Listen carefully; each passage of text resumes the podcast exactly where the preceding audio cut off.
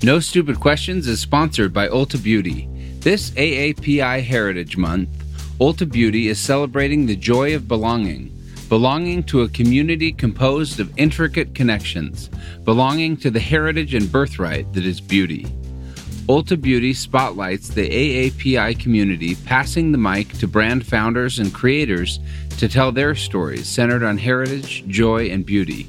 Shop AAPI owned and founded brands at Ulta Beauty stores and Ulta.com. Take your business further with the smart and flexible American Express Business Gold Card. It's packed with benefits to help unlock more value from your business purchases. That's the powerful backing of American Express. Learn more at americanexpress.com slash business gold card. I didn't know my true self until this very conversation. I'm Angela Duckworth. I'm Stephen Dubner. And, you're, listening, to, No, Stupid, Questions. Today on the show, we have cow milk and goat milk. Why not pig milk? They're smart, skittish, suspicious, and paranoid. That sounds like a good description of a University of Chicago economist. Also, what's a food that seems gross to most people, but you find delicious? I think a lot of the foods that I like are disgusting to many people. Stephen, we have an email that is about a really interesting question. I'm going to read it to you. Please. Hi, guys. This might imperil your no stupid questions theory, but why don't humans drink pig milk or consume pig milk products? Is that too stupid a question? The email goes on camels, cows, goats, yak, moose, sheep, buffalo, reindeer, wherever a sizable mammal has been domesticated for food, it seems that some group of humans has incorporated its dairy into their diet. Why not pigs? We've got heaps of them. Why is nobody milking them? Curiously yours. And then I can't tell you the name because the PS says, I would like to remain anonymous for purposes of embarrassment. Dear Anonymous, because of potential embarrassment, I don't think that's at all a stupid question. I mean, this may say more about me than about this anonymous listener. I like this question because it's taking something that most people probably have never noticed or thought about and that's a good way of living life. I really like this kind of curiosity. Why don't we refer to this listener for the rest of this conversation as perplexed about pigs? Remember how Ann Landers and Dear Abby would have, you know, cheating in Kansas or something? So, Dear Perplexed. First of all, we should note that the drinking of animal milk is a relatively recent chapter in the tale of human history. I'm reading here from a BBC piece by one Michael Marshall set against the 300,000 year history of our species, Homo sapiens, that is, drinking milk is a new habit. Before about 10,000 years ago or so, hardly anybody drank milk, and only then, on rare occasions, the first people to drink milk regularly were early farmers and pastoralists in Western Europe, some of the first humans to live with domesticated animals, including cows. So that suggests that milk was a convenient byproduct of the cows being raised for their meat. By the way, Perplexed talked about reindeer milk. I've not heard of that. Have you? Wait, are reindeer real?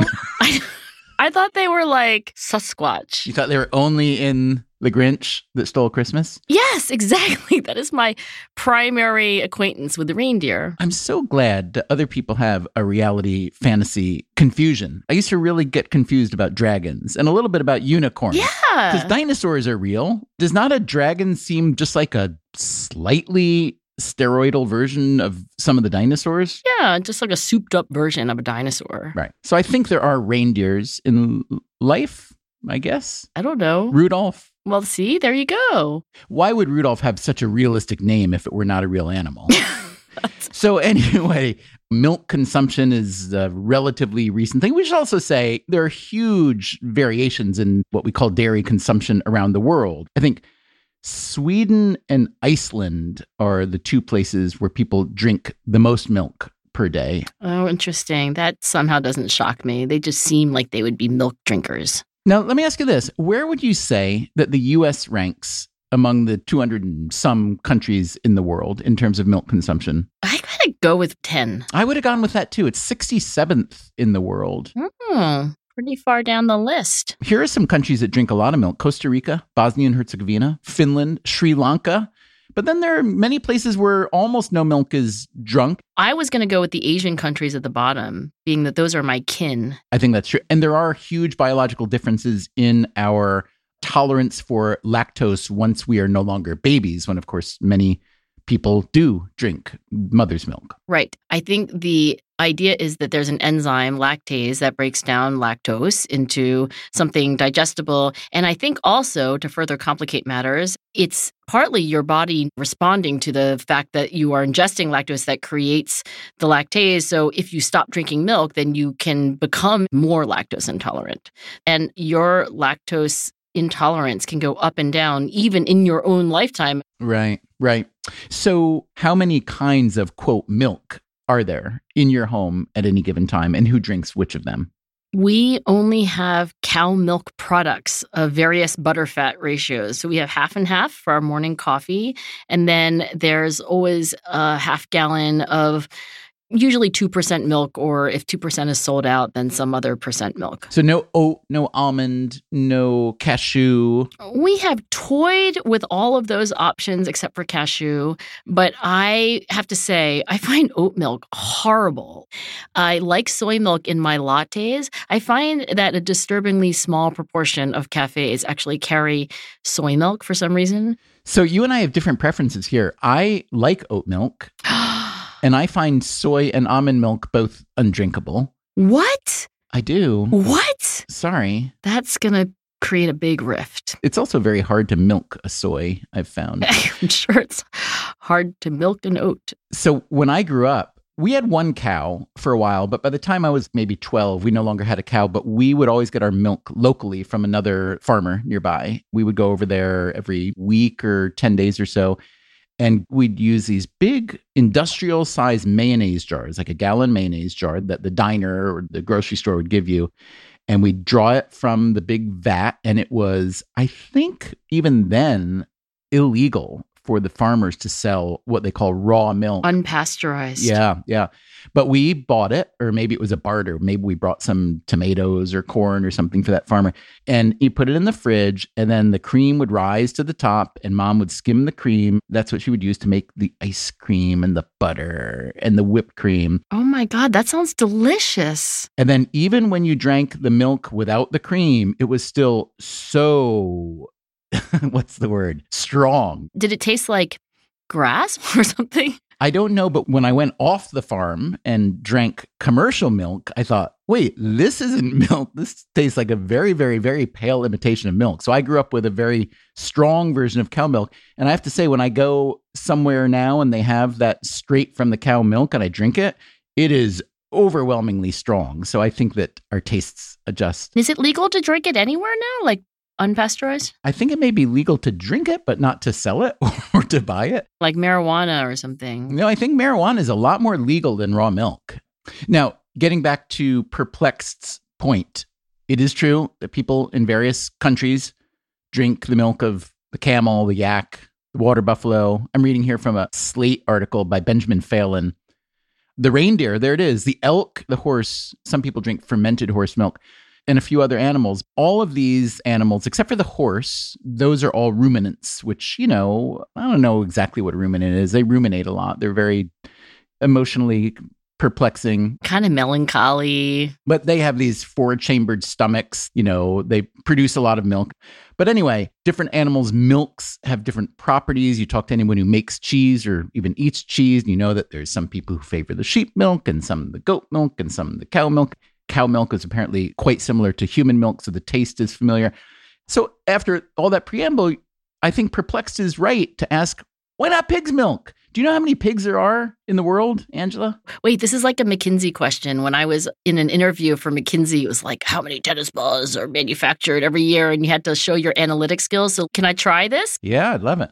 How many pigs are there in the world? At any given time, considering that some of them have just become bacon. Let's assume that the, you know, bacon on the shelf doesn't count as a pig. I'm going to guess because pigs are primarily domesticated animals that we can start with the fact that there are what, roughly 7 billion people? Yeah. So then I would say, how many pigs are there per person? And without going through too much math about how much the average person consumes a pig, I'm just going to go with one to one. So I'm going to guess that there's 7 billion pigs. Wow. I loved your reckoning. You were off by almost exactly an order of magnitude. Whoa. Yeah. Wait, I don't even know which way. Well, look at it this way how many people could one pig feed? Oh, a lot. Pigs are big. Yeah, that's true. Wait, so are there 700 million pigs? I'm seeing a number here for 670 million pigs at any given time. But still, that's a lot of pigs. And presumably, a significant share of these pigs are female. That's potentially a lot of pig milk. So, why is there no pig milk cheese? Well, this same Benjamin Phelan, who wrote the article in Slate that I mentioned, he was curious about this, as was our perplexed. And he tracked down a chef who was trying to make pig cheese. His name was Edward Lee. And here's what Edward Lee says Anyone who farms pigs would say that pig's milk would make an incredible cheese. The problem is that it's nearly impossible to milk pigs. When sows are lactating, they get very aggressive. They're not docile like cows. They're smart, skittish, suspicious, and paranoid. They do not like you getting up in their business. That sounds like a good description of a University of Chicago economist. Skittish, suspicious, paranoid, and they don't like you getting up in their business. and smart. and smart. Right. Now, there's a pig farmer who once told the New York food writer Robert Sietsema, this was published in the Village Voice, that pig milk is a little more watery than most milk and that it's gamey.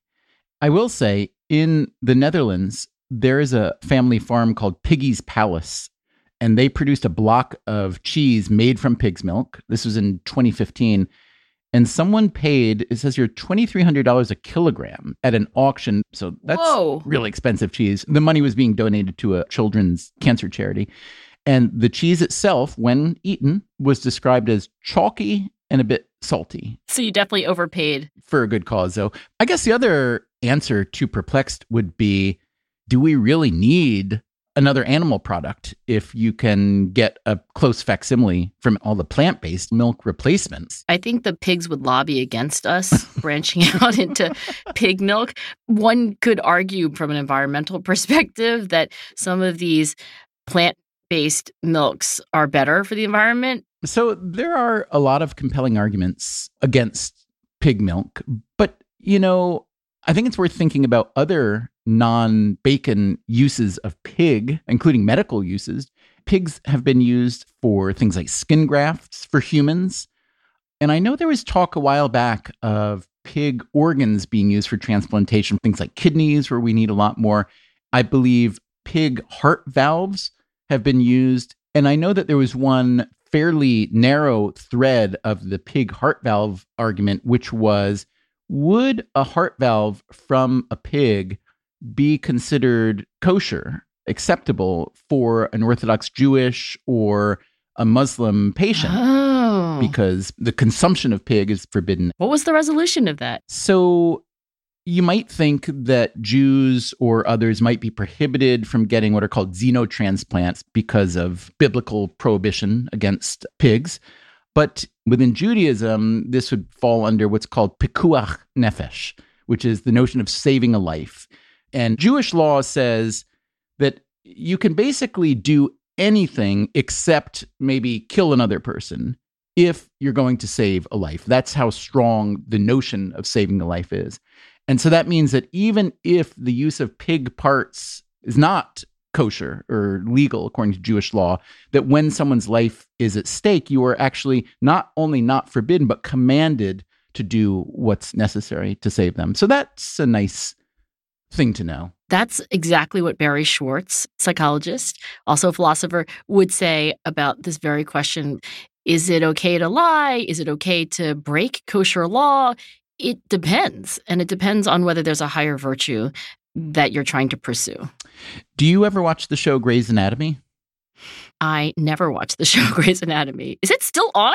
I have no idea. I've heard of it. I never saw it either. But I do know that there was a storyline with a plot like this, which was an Orthodox Jewish girl needed to have a transplant from a pig part. And the show presented the facts as if that could not happen because she was Jewish. And when the episode aired, I believe there was a lot of pushback from the Orthodox Jewish community saying, no, no, no, this is wrong and this is silly and this is stupid, in that the halacha, the Jewish law, actually says if it's in service of saving someone's life, then you can use all the pig you need to.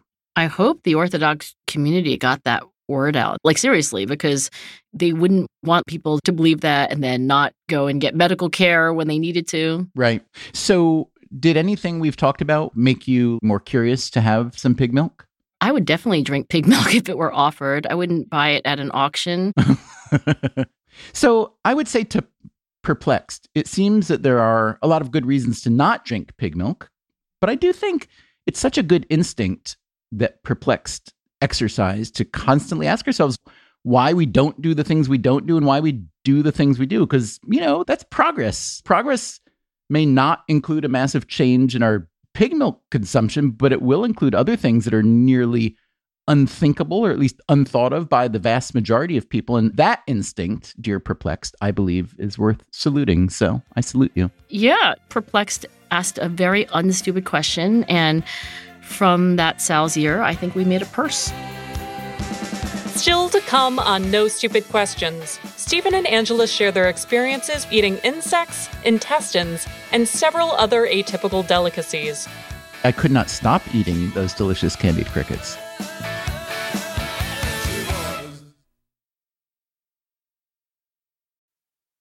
No Stupid Questions is sponsored by Rosetta Stone. Traveling is so much more meaningful when you understand the language of the place you're visiting. Rosetta Stone, one of the most trusted language learning programs, has helped millions learn new languages and can help you too. With Rosetta Stone, you'll learn intuitively. You're trained to listen, speak, read, write, and think in your chosen language. You'll be prepared for real, authentic conversations. Plus, their true accent feature gives you feedback on your pronunciation. And with the Rosetta Stone app, you can learn anytime, anywhere, with customizable lessons as short as 10 minutes. For a very limited time, our listeners can get Rosetta Stone's lifetime membership for 50% off. That's 50% off unlimited access to 25 language courses for the rest of your life. Redeem your 50% off at rosettastone.com slash questions. That's rosettastone.com slash questions. Pilots know that weather factors, like storms, turbulence, and icing, can turn routine flight into a challenge. But what if you had satellite delivered weather data giving you the full picture of what's around you? With SiriusXM Aviation, get coast to coast high resolution weather info, all without altitude limitations or line of sight restrictions. Fly confidently knowing you have the best information available to make decisions in flight. Visit SiriusXM.com slash aviation to learn more. Hear that? It's the sound of someone whacking the ground with a rake. Specifically, they're beating around the bush, which we've done enough of in this ad too, so let's get right to it. The new Moneymaker scratch off from the Ohio Lottery doesn't beat around the bush. Money Maker. Play the game and you could win money up to $2 million. With more than 88 million in prizes ranging from 50 to $500, Moneymaker cuts right to the cash. Lottery players are subject to Ohio laws and commission regulations. Play responsibly. So, Angela, I have a brief follow up question for you from our earlier pig milk conversation, which I enjoyed thoroughly. So, here's the question What, Angela, would you say is a food that seems gross or disgusting to most people, but you think we should all try? Such an interesting question. Let me try to answer directly, but then I have a meta answer. You can give the meta first if you want. I sense an instinct to do so. Okay, look, there's a category of food that is disgusting, probably for evolutionary reasons. Like they have toxins, and therefore we all think it's disgusting. Or like that cheese with maggots in it that some people love. is there a cheese with maggots in it? Yeah, at least one. no, live maggots or dead maggots? Um, I don't know if they're live. hey, guess what? They're both gross. I don't even know why I asked that question. I don't want to eat cheese with maggots in it. I think there's just some things that we have like a visceral reaction to. Like nobody wanted to eat vomit. My dog might have. Yet another reason I don't want to get a dog. But then there's food like natto, you know, the Japanese fermented soybean thing. It's really stringy and it does look like maggots, by the way. I tried it and I was like, this is truly awful. Oh, so that's not your recommendation for the gross food that people should try. I'm thinking of all the ones where it's just a limitation of my open mindedness. Durian fruit, I also Durian. uh, haven't yeah. even mustered the courage to try, despite this being part of my cultural heritage, But durian, we should say, the smell and the taste are really different. which is so perplexing because durian is supposed to taste like the most beautiful, fragrant, lovely fruit in the world. And it's smelling like poo, right? Kind of garbage poo, garbage puke poo. But aren't smell and taste so intertwined? How's that possible? Well, have you ever drunk vanilla extract from the bottle? Oh, it's really bitter and terrible. But that I can kind of understand because it's the bitter note that makes the sweet things like chocolate chip cookies taste better. But anyway, I'm just wondering if there's a good answer to that question. I don't have strong views of something that I personally like. There's nothing that you love to eat that you think many other people would judge as disgusting. I eat eel, but that's on most sushi platters. It's usually in that tasty little sweet sauce and it's broiled. The sauce is what you're after. I know the eel is just a fatty vehicle for the teriyaki sauce or whatever it is that goes on top. But I can't think of anything that I eat that most people think is disgusting. What's your answer to that? I think a lot of the foods that I like are disgusting to many people. Like what? I love chopped liver. I love chopped herring. I guess I eat a lot of foods that are so gross that they can only be eaten if chopped up, essentially. Gefilte fish, also chopped. These are all the foods of your Jewish heritage. It's the standard Ashkenazic menu. My dad used to love tongue. I did not inherit that taste. Just to give the background, my parents were both Jewish, but before they met each other, they'd both converted to Catholicism, which is unusual. Very statistically unlikely. Two needles in a big haystack finding each other. But anyway, my family became very Catholic until many years later I returned and became Jewish. But my dad shed most of his Jewish background, except for a few things, and some of those were food. So in the pantry in our farmhouse in upstate New York, where we were very, very Catholic, he would keep a jar of that really thickly jellied Manischewitz gefilte fish, which is, I would say, maybe the world's worst gefilte fish. It is. That's the only gefilte fish I've had, Stephen. Well, okay, this is what we in our family call the gefilte tragedy because good gefilte fish is wonderful, but it's got to be made by loving hands and not by a machine that's then put in a jar with sweet jelly. I like that gefilte fish. Oh, okay. Power to you. I was like the only one at the bar mitzvah celebration that would be eating the gefilte fish. I'd be like, this is great. It's like a little fish dumpling. Okay, so I think you just came up with your answer, which is Manischewitz gefilte fish. that kind of gefilte fish does seem disgusting to a lot of people, but not to you. I didn't know my true self until this very conversation. Sure, I'll go on record saying that everybody in the world should have an opener mind about gefilte fish in general and Manischewitz gefilte fish for you gefilte fish snobs. But let me say this of all these chopped, fishy Ashkenazic foods I do like, I'm not going to say that everyone should try all those. This is not like the Kantian imperative that you would will it for all. Exactly. The Kantian imperative for me for a potentially disgusting food would be anchovy paste. That is such a good answer. Yes, the kind that comes out of this little tube and you put it in and everything tastes Ah, better. amazing. It's umami in a little toothpaste style tube. Actually, the best kind of umami there is. And again, I guess it is very consistent with my earlier choices that it is chopped up fish, in this case, little anchovies. Do you think people think this is gross though? That was the part I was struggling with. Maybe here's the gross part. When I open the tube of anchovy paste to cook with it, which I do very often because I use it in a lot of things, I will sometimes suck a little straight out of the tube because I love it. Is disgusting. Okay, well, if you want to be that specific, then yeah, I don't think most people would do that. Let's get people started where they need to be started, Stephen. I think they should put it in their salad dressing. Okay, nice. And maybe if you're making a pasta sauce, and then you can mainline it like you do. Now, Angela, our producer and fact checker and friend Rebecca, I believe, reached out to listeners to ask them their advice on disgusting foods that people should try. Rebecca, is that right? Are you there on the line?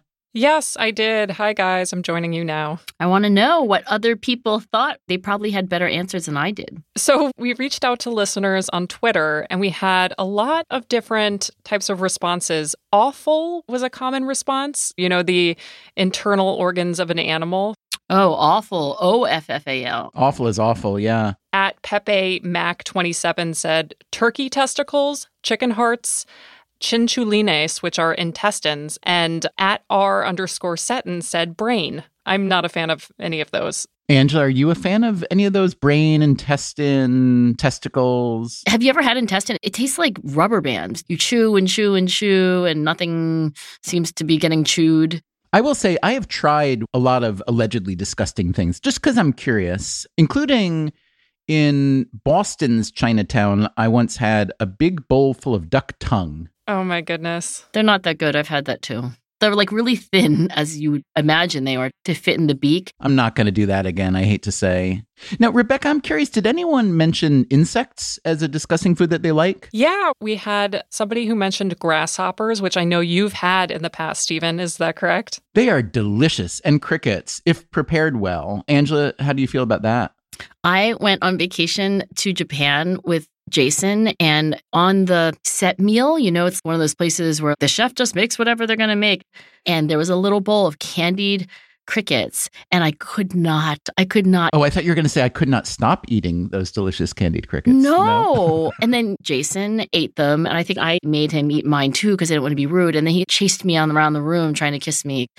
It was very juvenile. Well, this listener says that they go very well with tortillas and salsa and melted cheese. You know what? That just tells you that like everything goes well with a you know melt some cheese on it like sure. I do have to share that there's this one listener t. Selby said that she had cooked tarantula in cambodia and it wasn't too shabby. I don't know if that counts as an insect though. I think it's an arachnid probably. It's got two extra legs but if you like the legs that's even better All right. So, Angela, in the spirit of this question about foods that seem gross to most people, but we should try, I want to take you to the same restaurant in New York where I took your colleague, Paul Rozin, who writes about disgust, to a Mexican restaurant in the East Village that serves a lot of different insects prepared in many different ways ants, crickets, grasshoppers. And you will so love them, I promise you, that you will just start walking around in your daily life looking for insects to grab and cook? Well, look, I have had many meals with Paul Rozin, and I have had many conversations with Paul Rozin about the eating of insects. And none of this convinces me that we should go out to eat and eat insects together. The subtext of what you just said is if I didn't eat insects with Paul Rozin, why would I eat insects with you? That's what you're saying. That was exactly it. Okay. Thanks, friend. You're welcome. No Stupid Questions is part of the Freakonomics Radio Network, which also includes Freakonomics Radio, People I Mostly Admire, and Freakonomics MD. This episode was produced by me, Rebecca Lee Douglas, and now here's a fact check of today's conversations. In the first half of the episode, Angela doubts whether reindeer are real. Reindeer, also known as caribou, are in fact real animals. They can be found in the Arctic tundra, as well as the forests of Greenland, Scandinavia, Russia, Alaska, and Canada. Later, Stevens says that there are 200 and some countries in the world. However, the United States officially recognizes just 195 countries, the 193 members of the United Nations, plus the Holy See and the Republic of Kosovo. Places like Taiwan and Palestine are recognized by other countries, but not by the UN or the US. Stephen also wonders about the definition of a ruminant. While someone who ruminates tends to spend a lot of time thinking deeply or worrying about something, a ruminant is an animal with a four chambered stomach and two toed feet. Next, Stephen and Angela wonder if the popular television show Grey's Anatomy is still on the air. In May 2021, fans of the series were thrilled to learn that the show was renewed for an 18th season, which may seem like a long time, but their run pales in comparison to shows like General Hospital, which has been on for 58 years, and Coronation Street, which has been on for 61 years. Also, Stevens says that marijuana is more legal than raw milk. It's actually sort of comparable. Currently, recreational use of marijuana is fully legal in 18 states and decriminalized in 12 others. The retail sale of raw milk is legal in 13 states, and limited legal sale is available in 17 others. Finally, Stephen and Angela wonder whether Casu marzu, a maggot infested cheese, is served with the insects alive or dead. The Sardinian delicacy is made when cheese skipper flies lay their eggs in cracks that form in the cheese. The maggots hatch and digest the product, turning it soft and creamy. Certain locals choose to eat the cheese with the live maggots. Other mongers spin it in a centrifuge to merge the maggots and the cheese together. The product is currently banned from commercial use, even though Sardinians have been enjoying it for centuries. That's it for the fact check. No Stupid Questions is produced by Freakonomics Radio and Stitcher. Our staff includes Allison Craiglow, Greg Rippin, Eleanor Osborne, Joel Meyer, Tricia Bobeda, Emma Tyrrell, Lyric Bowditch, and Jacob Clemente. Our theme song is And She Was by Talking Heads. Special thanks to David Byrne and Warner Chappell Music. If you'd like to listen to the show ad free, subscribe to Stitcher Premium. You can also follow us on Twitter at NSQ underscore show and on Facebook at NSQ show. If you have a question for a future episode, please email it to nsq at freakonomics.com. And if you heard Stephen or Angela reference a study, an expert, or a book that you'd like to learn more about, you can check out freakonomics.com slash NSQ, where we link to all of the major references that you heard about here today. Thanks for listening. Have you ever read Click Clack Moo? I haven't. Is that a children's book or an academic journal? The Freakonomics Radio Network, the hidden side of everything. Stitcher.